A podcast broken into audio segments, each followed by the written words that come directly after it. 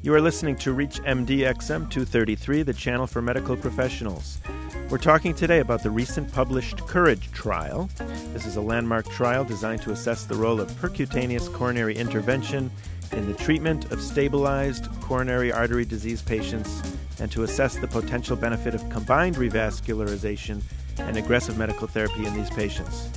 Welcome to the Clinicians Roundtable. I'm your host, Dr. Larry Kaskel. Joining me today is Dr. Steven Nissen, Chairman of the Department of Cardiovascular Medicine at the Cleveland Clinic and President of the American College of Cardiology. Welcome to the show, Dr. Nissen. Thank you. Dr. Nissen, in the in the Courage trial, was there any sort of quantifiable measurements done to see if the patients with the stents or the angioplasty actually felt better? Uh, they did quality of life assessments. Uh, however, the quality of life assessment was not part of the primary manuscript. The uh, principals from the Courage trial did present those results at the late breaking trial session, but they haven't yet been published. And so it's a little bit difficult to sort it out. But let me try to summarize from the what I heard as opposed to what's actually been published. Uh, what I heard in the presentation is an explanation that they used quite sophisticated quality of life measures, and they could show, because of the reduction in angina, that there was a slightly higher quality of life for those patients that were randomized to stenting. However, there was also a very substantially higher cost. And they presented an analysis which really asked what I think is a pivotal question is what does it cost to add an additional quality adjusted life year. In other words, you know, this is the measure that people who do this for a living use to assess the cost effectiveness of therapies.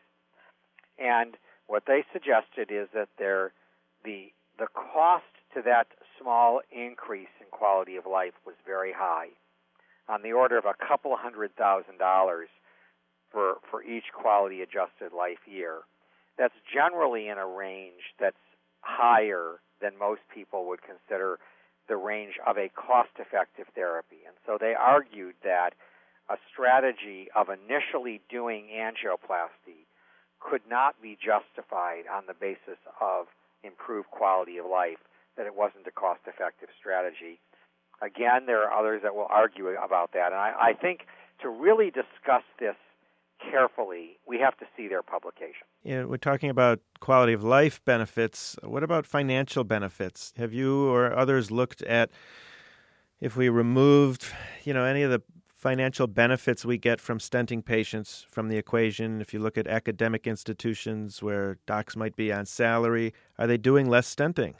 To me, that sort of is a is a secondary question. You know, I got asked that here by the, some of the local media here in Cleveland, Ohio, and what I said is that physicians want to do the right thing for their patient. If it means that we're going to do fewer stents and generate less revenue, so be it. You know, I think, you know, even the most passionate interventional cardiologists recognize that, you know, we all work in a system where healthcare is very, very expensive and that the things we do for patients and to patients should be based upon what's reasonable and cost effective. And, you know, I think that a strategy that tends to lean toward medical therapy first is effective and it's also cost effective.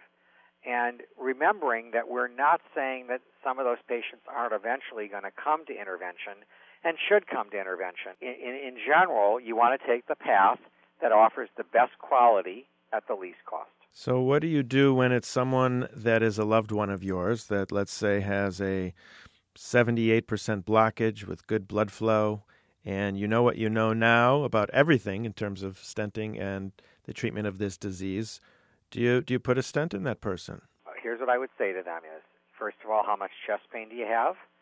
To what extent is it interfering with your lifestyle?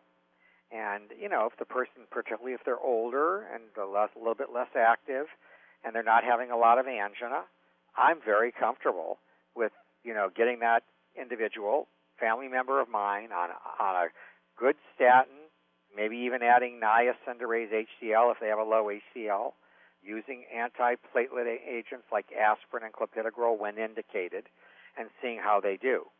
And I would be obviously delighted. And if in a month or two the patient comes back to talk to you and says, Look, I'm not having angina anymore, I feel good, and you've avoided doing a procedure that the patient didn't need. So I don't have any trouble doing this for members of my family.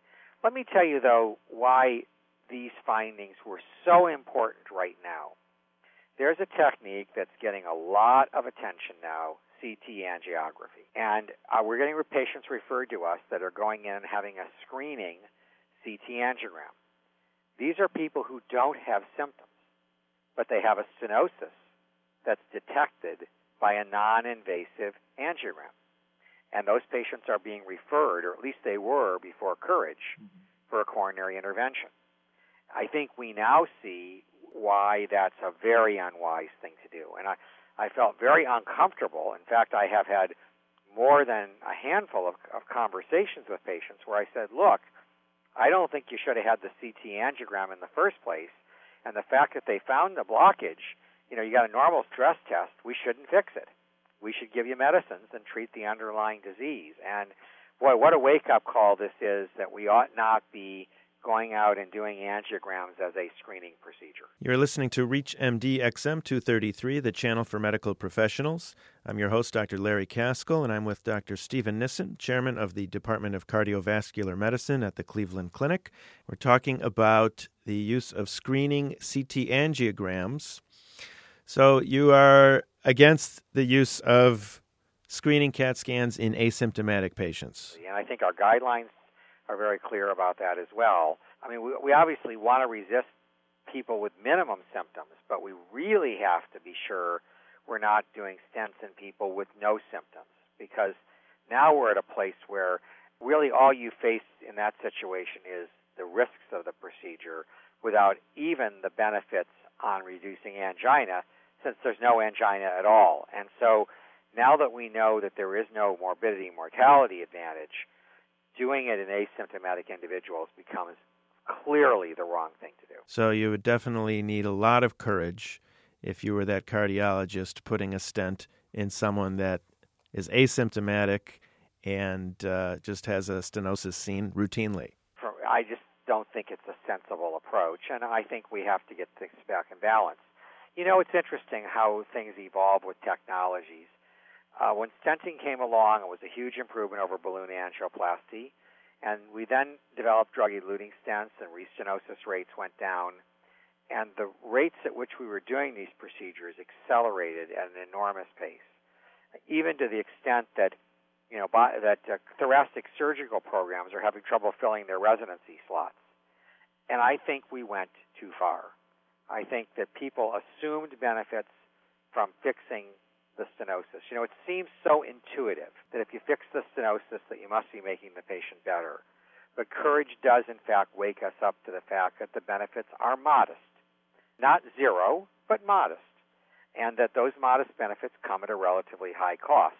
And they allow us now to have a more thoughtful approach. What will happen? I think there'll be less growth in stenting and maybe some contraction. There may be a bit of a resurgence in bypass surgery for multivessel disease. And I think that medical therapy for many patients will ultimately end up being very effective and, and obviate the need for any procedure, be it a stent or a bypass operation. So you're you sound optimistic that the oculostenotic reflex will lose some of its earlier passion. I am because I feel that that in our profession in cardiovascular medicine that the people that I talk to and I work with they really do want to do the right thing. I mean, there really is. We uh, we are very fortunate that we have a profession where the vast majority of the people working in cardiovascular medicine are patient advocates. And I think if you're an advocate for your patient, you don't want to put them through a procedure that isn't absolutely necessary. And so I think this will get factored in to greater or lesser extent around the country, and you will see some shifting in practice patterns. I'd like to change course a little bit and ask you a little bit about uh, intravascular ultrasound. I know that you are passionate about that. And I'm wondering if you have one of these patients with asymptomatic disease who comes in with a 50, 60% blockage, and you were to do IVUS on them and perhaps some virtual histology, might you actually say, well, here is a plaque that actually would deserve a stent based on its lipid composition? An unproven strategy, and it's one that I have serious doubts about whether it will work. And this is now a bit arcane, but the reality is that plaques change over time. And I am concerned that the vulnerable plaque hypothesis is not built on a solid foundation.